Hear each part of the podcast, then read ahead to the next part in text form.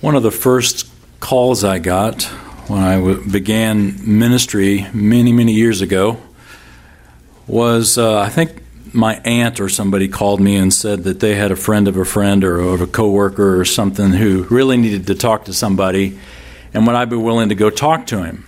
And I said, sure. So I got the address and got in my car and headed out there. And it was a part. Uh, I, I, don't. I couldn't find it today. It was some some place over in the mid cities area.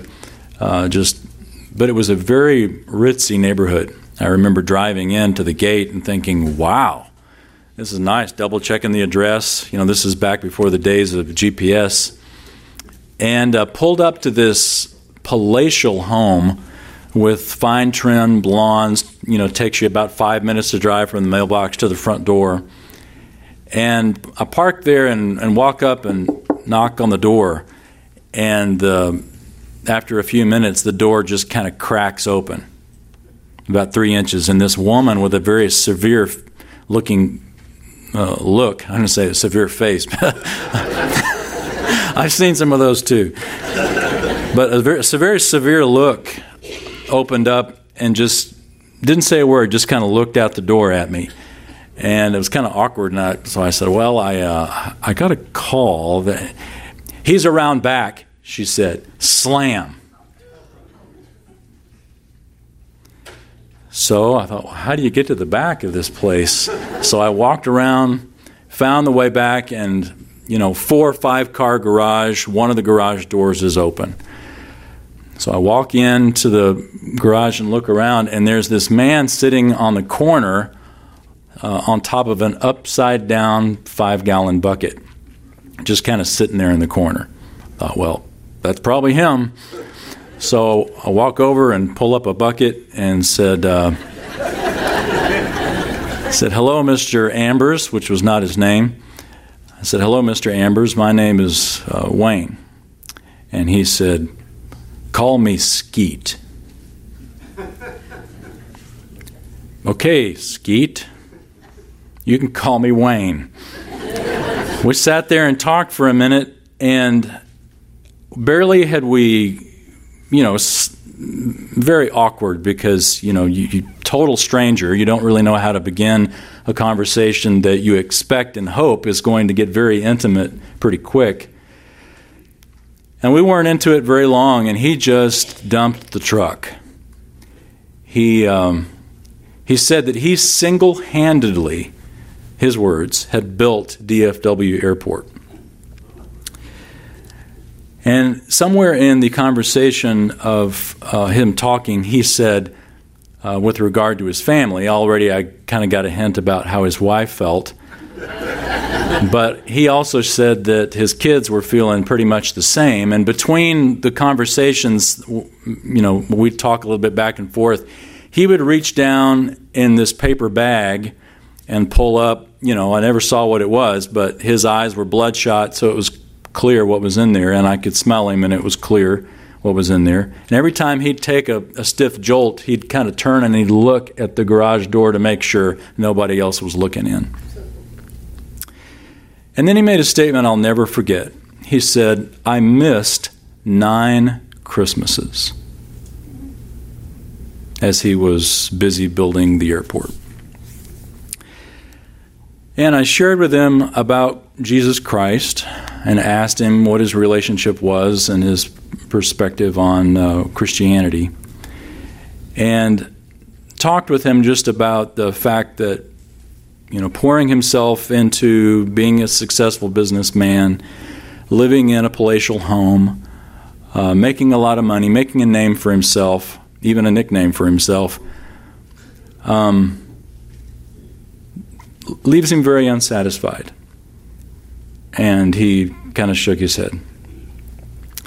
And then I shared the gospel with him and said, you know, the solution that you're looking for is really found in Christ the one who created you, the one who gives you purpose, the one who designed the life that you're trying to find and figure out.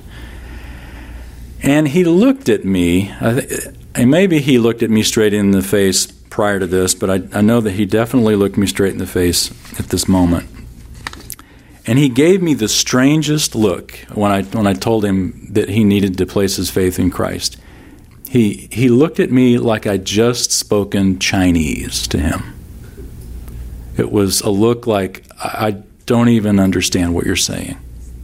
It was a blindness. I don't know if you've ever shared the gospel with somebody in, in a way that what they look at you and you are just they they just clearly don't get it. And yet the gospel is such a simple message. And I, I remember driving away after what I feel was a not a waste of time, but a fruitless conversation because I, I we could never connect. Driving away from all this money and just saying, praying uh, for him, but just thinking, you know, Lord, please keep uh, this family close to you and uh, draw them. I have no idea what happened to him. But the conversation I had with this man reminded me of the conversation that Jesus had with the man that we're going to look at today in Luke chapter 10. And I'll give you a uh, Mark chapter 10. Yes, thank you. I'll give you a spoiler alert. The result was not all that different. Mark chapter 10.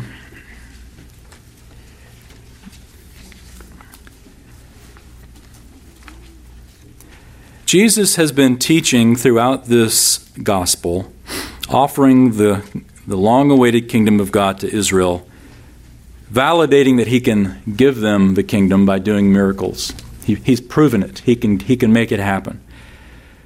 But they've rejected him because they don't want a Messiah like that. They want a Messiah. Uh, they didn't want a Messiah who required repentance. They wanted a Messiah who was just a good political deliverer and who took care of them physically.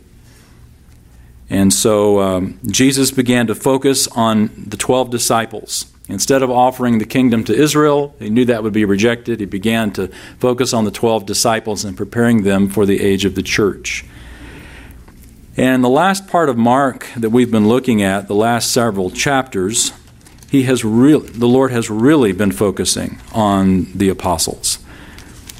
And what he does today in talking with this rich young ruler, we often call him, is still very much focused on training the 12 and, of course, by principle, training us. Mark chapter 10, let's start with verse 13.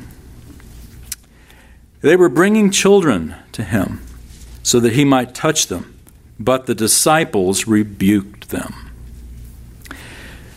Let's pause for a second. Bringing children to Jesus so that he might touch them, so that he might bless them but the disciples rebuked the people who were doing this. How'd you like to have Jesus do your baby dedications? Wouldn't that be great? Uh,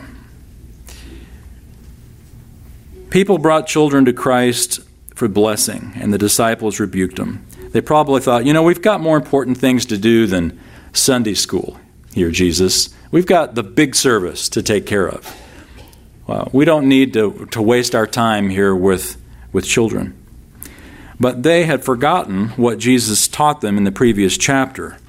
Uh, look back for a second in chapter 9, verse 36. 936 Taking a child, he set him before them, and taking him in his arms, he said to them, Whoever receives one child like this in my name receives me. And whoever receives me does not receive me, but him who sent me. Literally, Jesus is telling them that children matter. And there's a reason that they matter. If you look back in chapter 10, he, he tells them why they got a rebuke. Verse 14 When Jesus saw this, he was indignant and said to them, Permit the children to come to me, do not hinder them, for the kingdom of God belongs to such as these. Literally, Jesus said, Stop or start allowing them to come.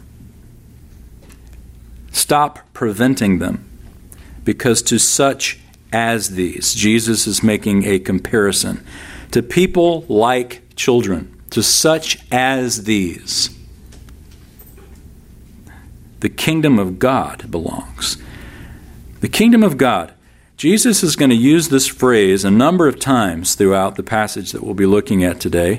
In fact, he uses it one, two, three, four, five times, and all comes from the lips of Christ every time it's mentioned. The kingdom of God. The kingdom of God is the thousand year reign. It's the millennial kingdom, is what we know as uh, in the book of Revelation talks about the thousand year reign of Jesus. It's the Old Testament kingdom, the one that Jesus has been promising. Uh, that's been promised from the Old Testament, he's been offering to Israel, and yet Israel's going to reject.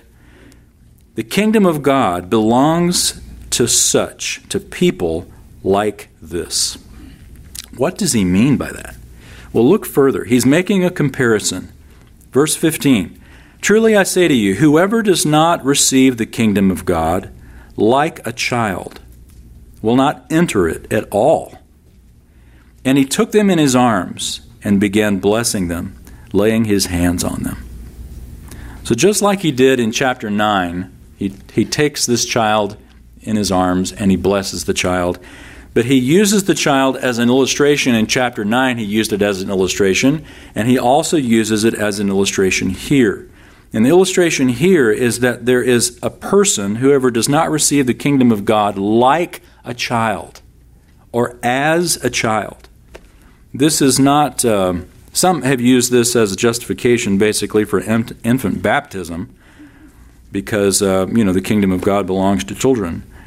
But Jesus is using this as a metaphor, or as a, I should say, as a simile, because he uses those, these words, like as. What does it mean to receive the kingdom of God like a child? Well, it's going to become very clear as the passage continues, but this is how Jesus sets it up. He blesses these children, and so the implication is he will bless those who are like children. Let's keep reading. Verse 17. And he was setting out on a journey. As he was setting out on a journey, a man ran up to him and knelt before him and asked him, Good teacher, what shall I do to inherit eternal life? And Jesus said to him, Why do you call me good? No one is good except God alone. Now, at this point, we're not supposed to know this is the rich young ruler. Our subheading has given that away above it. You probably, if you're familiar with the story, you know this is the rich young ruler. But we don't know he's rich up at this point. We just know he's a man that's run up and asked Jesus this question What can I do to inherit eternal life? And he calls Jesus a good teacher. But rich or poor, his question works and rich or poor, Jesus' answer works. Jesus asks him a question in answering. Don't you love it when Jesus does that? You ask him a question, and Jesus asks you a question. And the answer to the question that he asks is going to begin the conversation about the question that you asked him. Why do you call me good? No one is good except God alone, Jesus says. It doesn't mean that he isn't good. He just simply asked, Do you know why you're calling me that? Only God is good. God alone is good, and nobody else is good. And so, if no one is good except God alone, and that includes you, rich young ruler, then in a sense, Jesus has answer, answered the man's question before he's even answered the man's question. What, what can I do to inherit eternal life? Jesus said, No one is good except God alone. In other words, you can't do a thing. You're not good enough to inherit eternal life. That is the implication behind Jesus' question or behind his statement. No one is good except God alone. So then he answers the man's question. If no one is good except God alone, you have to be like God. You have to be holy. Verse 19 You know the commandments do not murder, do not commit adultery, do not steal, do not bear false witness, do not defraud, honor your father and mother. And he said to him, Teacher, I have kept all these things from my youth up. What does it take to enter heaven? Jesus tells him, if you keep God's law, you can merit salvation because God's law reflects God's character. God is good, His law is good. You want to enter heaven by doing, you want to know what you have to do to enter, to enter eternal life? Be as holy as God. No problem. Do the commandments. And the man has the gall to say, I've done all these from my youth up. The purpose of the Old Testament law was never to provide a way of salvation. Listen as I read from Romans chapter 2. Romans chapter 2, verse 6 says this God will render to each person according to his deeds. To those who by perseverance in doing good seek for glory and honor and immortality, eternal life. So, you want to earn salvation? Great. Here's what you got to do and perseverance, do good, seek glory and honor and immortality, great. Eternal life's what you get. Anybody doing that? No. No one is good except God alone. Paul goes on, but to those who are selfishly ambitious and do not obey the truth, but obey unrighteousness, wrath, and indignation.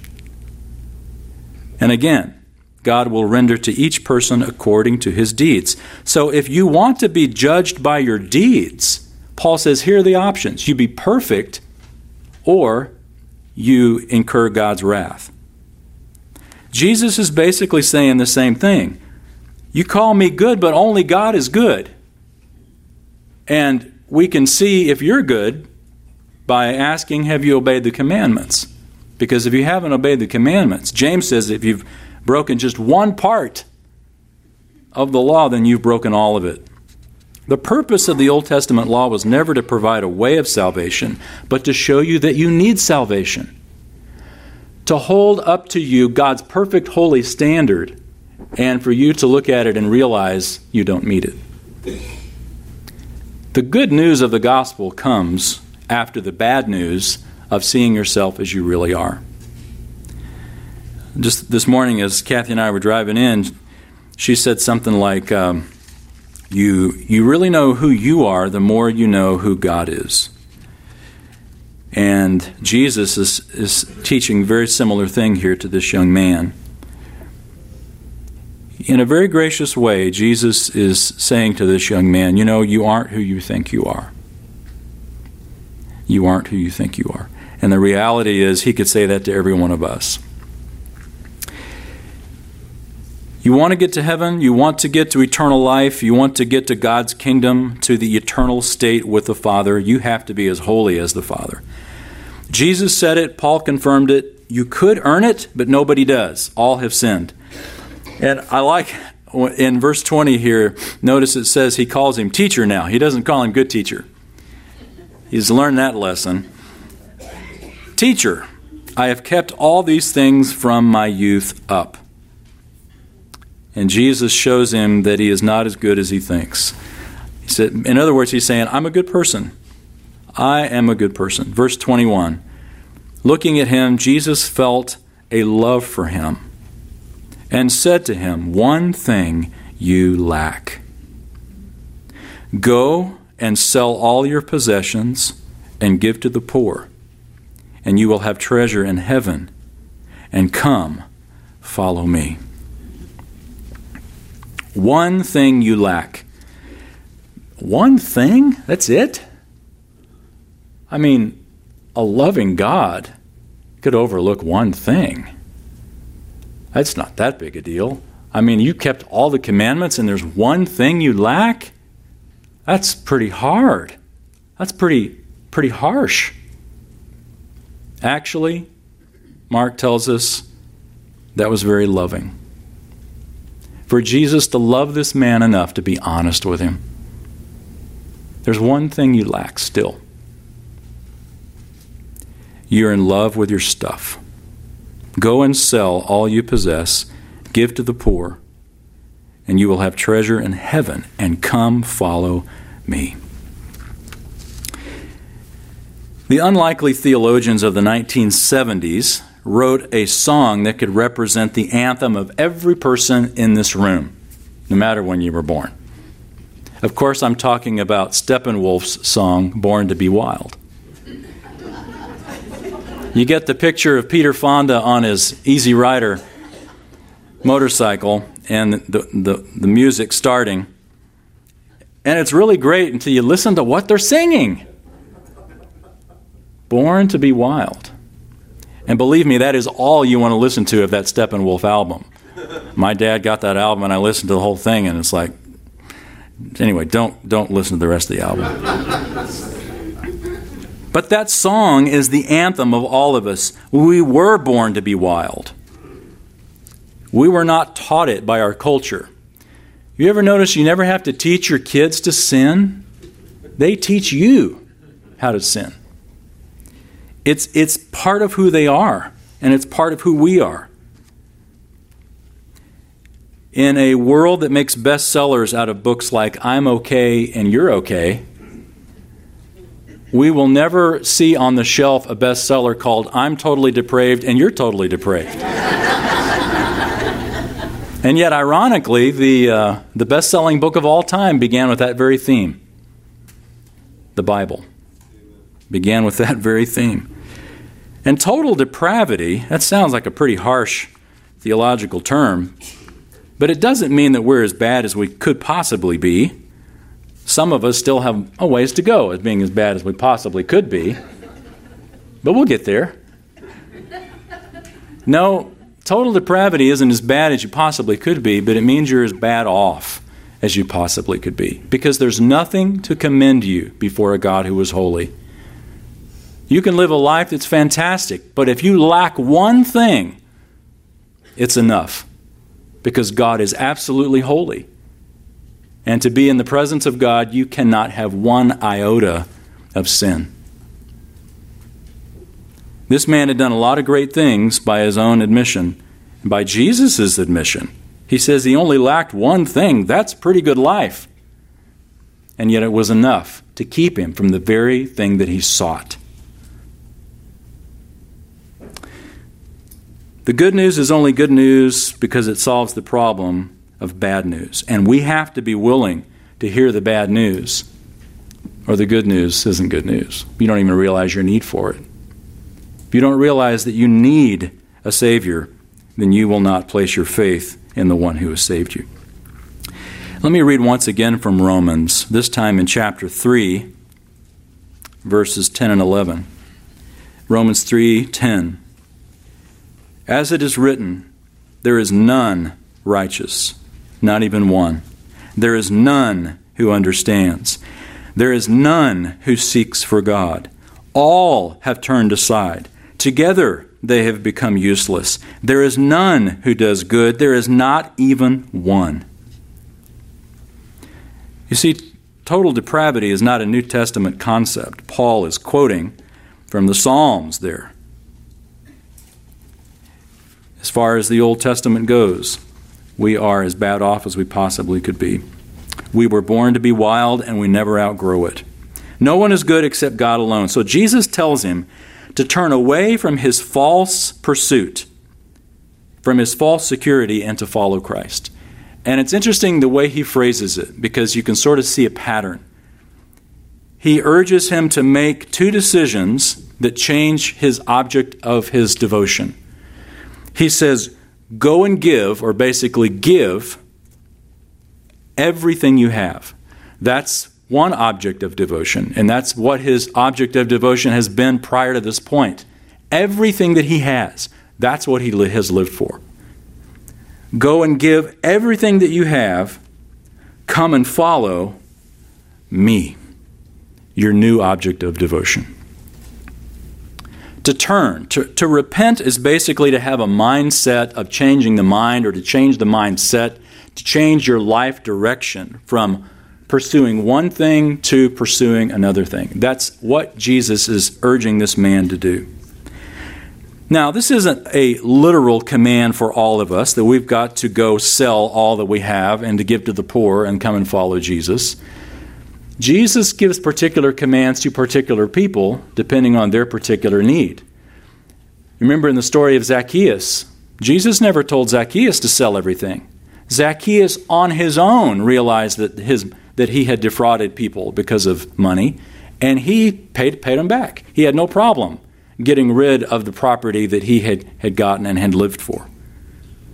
It's not talking about having a vow of poverty, it's talking about being poor in spirit. Jesus places his finger on this man's one barrier to God his money, his property, his stuff. Look at verse 22 at the man's reaction. But at these words, he was saddened, and he went away grieving, for he was one who owned much property. Every time I read that, I think about that man on the five gallon bucket in the garage.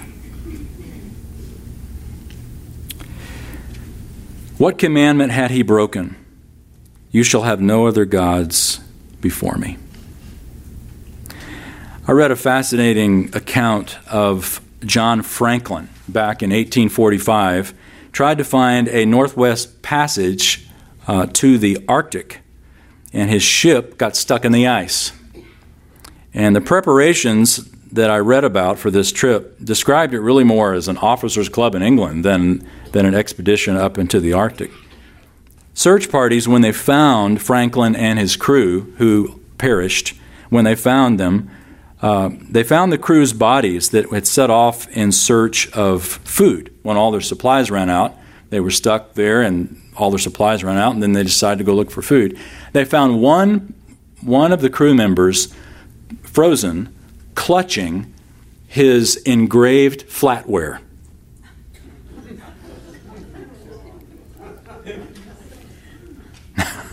first things first. You know, I read that and thought, who knows why he was holding that? It's a great illustration of materialism, but who knows the real reason he was holding it?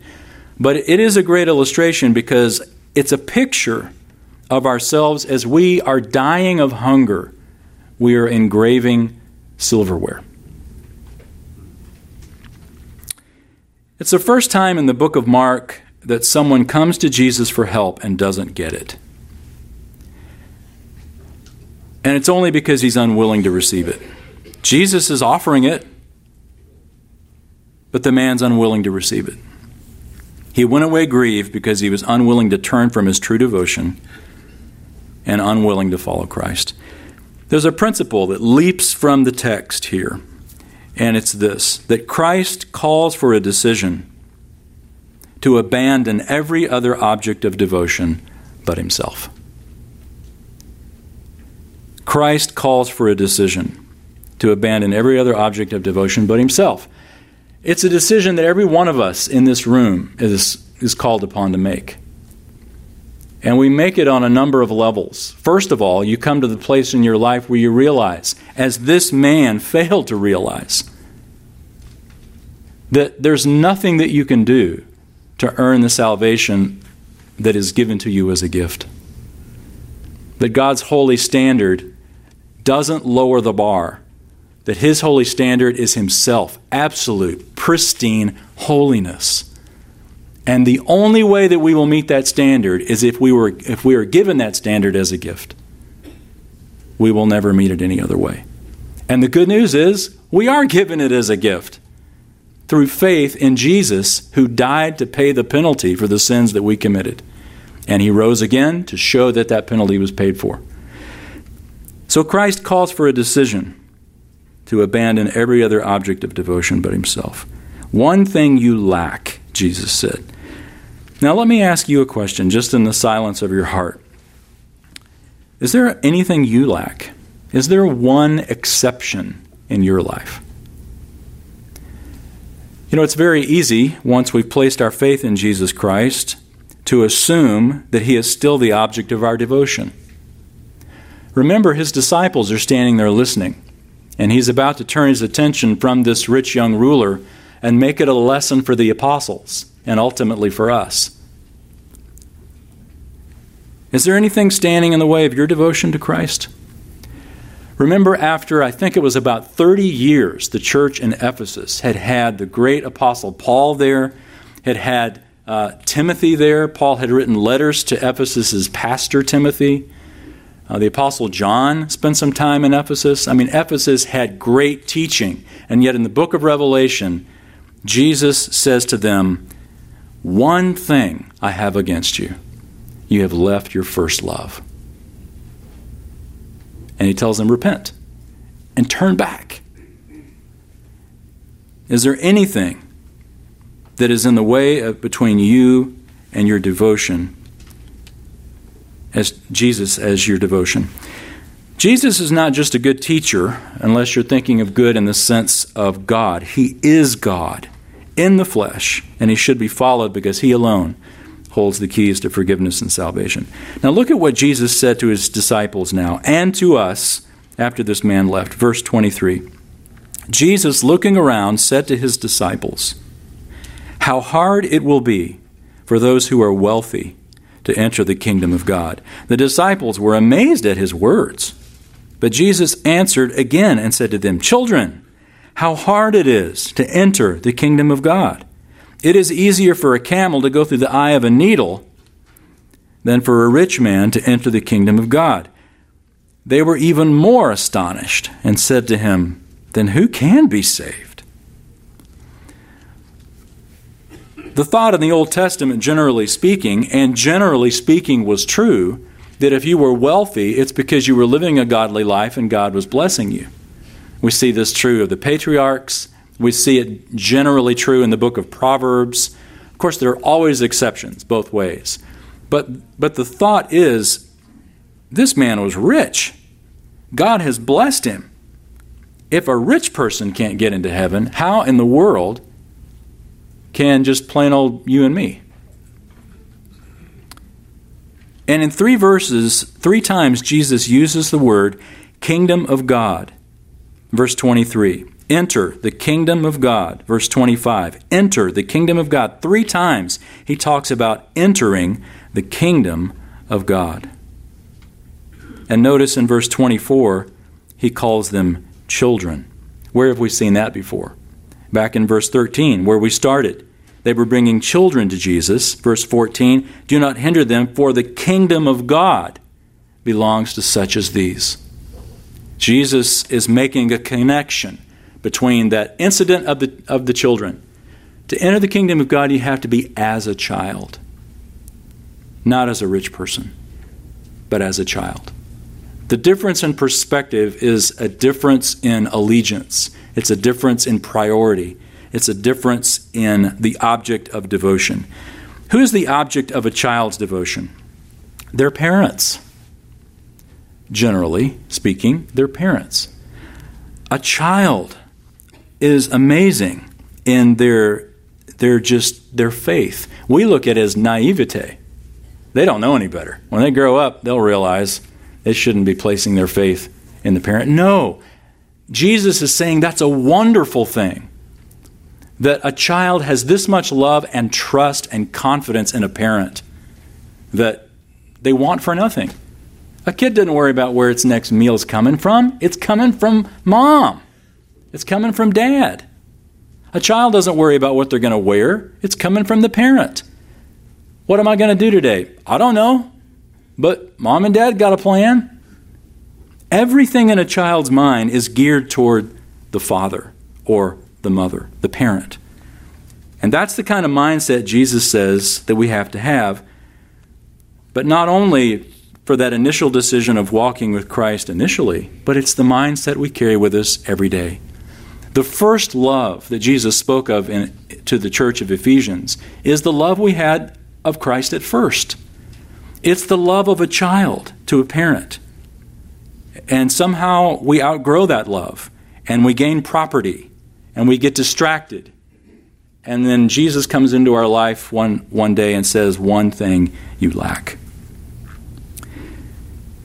This eye of the needle, boy, you've heard some whoppers on that haven't you? Verse 25. You know, typically it's there's this gate in Jerusalem. You know, the the the, the urban legend is there's this gate in Jerusalem where a, a camel with a pack on his back can't make it through because the gate's too small. The camel has to take everything off its back, get down, and crawl in. In other words, you don't enter into heaven unless you're humble. Jesus said it's impossible. So the, the point is not that it's difficult, the point is it's impossible. You can't get a, a camel through the eye of a needle, no matter how humble the camel is. humble the camel is. Yeah. Can't happen. And that's Jesus' point. Why is it hard for the rich to be saved? Not because they're rich, but because often they're blind to their need. I've kept all these things from my youth up. He was blind to the reality that he hadn't kept it all, that there was a, that there was a God ahead of God, and that was his money. USA Today had an article spotlighting multi billionaire Ted Turner. Listen to what Turner said. He said, You know, I'm not looking for any big rewards. I'm not a religious person. I believe this life is all we have. Almost every religion talks about a Savior coming. When you look in the mirror in the morning, when you put your lipstick on or you're shaving, you are looking at the Savior.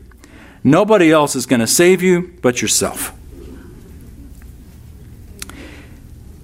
You know, it's so easy for us to look at this passage, to look at this man, to listen to Turner's words and to think, well, you know, whew, that's never going to apply to me because I don't have that kind of wealth.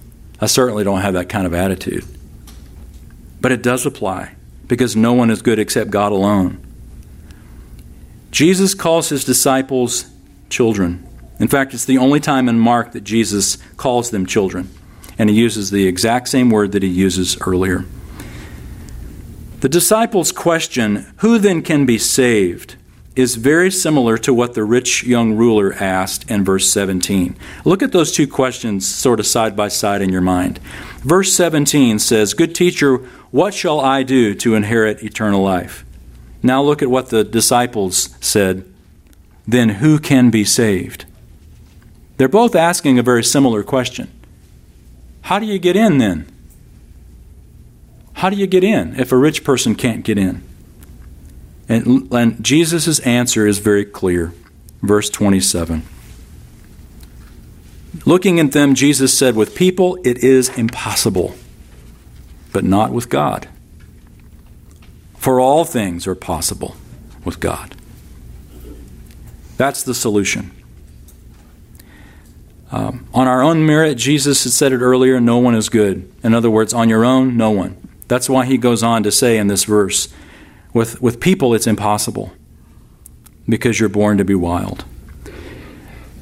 You know, every religion except Christianity says that you get to God or your version of God by living a good life.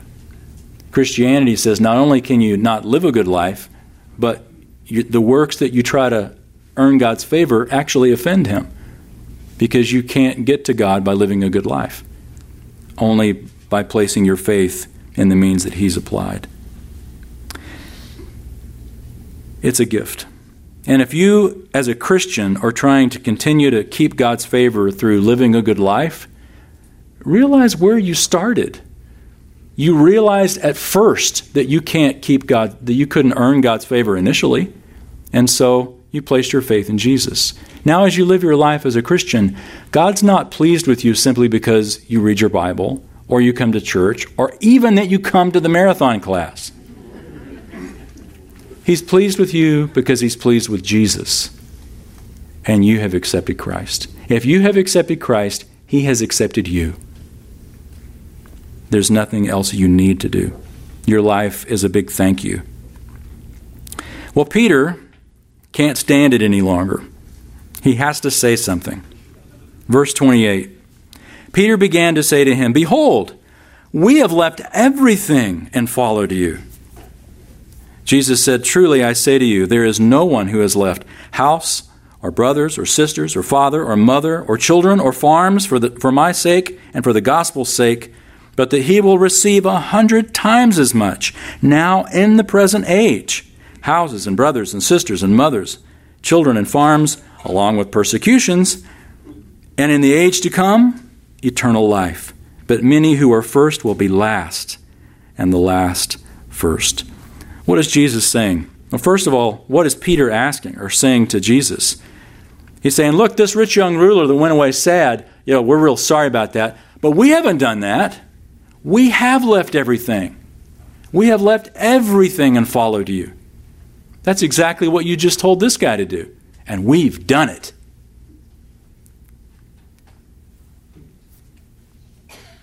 What, and, and one of the other Gospels, Peter goes on to say, So now what do we get? What's in it for us? The apostles are still struggling with what Jesus is trying to get them beyond, and that is, we're the greatest, right? We're the greatest. That's what they were struggling with in the previous chapter. And Jesus answers and he says, Look, if you've left house or brothers, farms, and all this, in this life, you get a hundred times as much. How, how, what does he mean by that? What he means is you are now in the family of God. And all of our houses are all of our houses. That we, we have this wonderful community in which we get to share with one another. And we have a family that is a hundred times as big as the family that you may have had to leave in order to trust Christ. That's what Jesus means. Oh, and by the way, you also get persecutions in this life for following me. But in the age to come is eternal life. And then Jesus adds verse 31, the clincher. Many who are first will be last, and the last first. Where have we heard that before? Turn back to chapter 9 and look at where he said it. And in the context of what he said. Verse 35 is where he said it. But look back at verse 33, chapter 9, verse 33. They came to Capernaum. When he was in the house, he began to question them, What were you discussing on the way? But they kept silent, for on the way they had discussed with one another which one of them was the greatest. Sitting down, he called the twelve and said to them, If anyone wants to be first, he shall be last of all and servant of all. The first shall be last. The point is, leaving, leaving all this and following Christ doesn't just mean that you follow him, but following him means you become like him, that you are a servant. The first will be last, and the last will be first. You want to be first? Be last. Following Christ means that you are a servant, that you have a servant's heart, not that you're pushing your way, elbowing your way to the front. Christ calls for a decision to abandon every other object of devotion, including yourself. In our garage, we have a, uh, a drill press. It's a pretty tall drill press, stands about this tall. It's a tool. It's just a red tool for those of you who don't know what a drill press is, but it's a, it's a red tool and it's big and it's red and we have windows, and sometimes hummingbirds will fly in there attracted to this big red drill press. They're smart enough to get in, but they can't figure out how to get out. The garage is wide open, and so I'll get in there and just start shooing them. You know, I'll get a something and try to, and they'll just come right back to the drill press, or they'll. Hummingbirds just aren't that sharp. That's that's kind of what I figured out. And finally, I thought, you know what? If you want to stay in this garage, and flying around, you can do that. And I just wait for them to get tired. I wait for them to quit flapping around and trying to figure it out. And finally, when they are so exhausted, they will allow me to come up and either, I, have not yet been able to put them on my finger, but I can get a long stick and just kind of stick it up next to them. They're too tired to fly off, they just kind of hop on the stick. and then slowly carry them out, and then off they go outside. Uh, you know, that is exactly the way it is with us and the Lord. That we fly in and we're trying to do it our own way, and the Lord says, you know what? I'll just wait. Eventually, you're going to get tired of that, and you're going to let me help you. This man felt a devotion that devotion to Jesus Christ should cost something, but not everything. Jesus says you have to transfer trust from yourself to him. I love that Jesus loved this man, but he left the decision to him. The same is true of you and me. He leaves the decision to us. Let's pray. Father, this familiar text comes to us in a fresh way, reminding us not only of our initial decision to abandon all other forms of devotion and to place our faith in Jesus, something this man was not willing to do. But instead, we, we those of us who have placed our faith, who made that initial decision, can still somehow get sidetracked and get distracted. And like the apostles, to think, okay, now we're in, what's in it for us?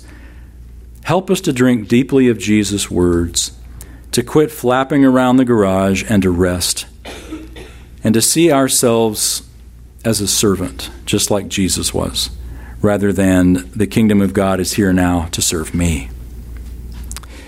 Show us, Lord, how we can be more like the one who is worthy of our complete devotion. And it's in his name we pray. Amen.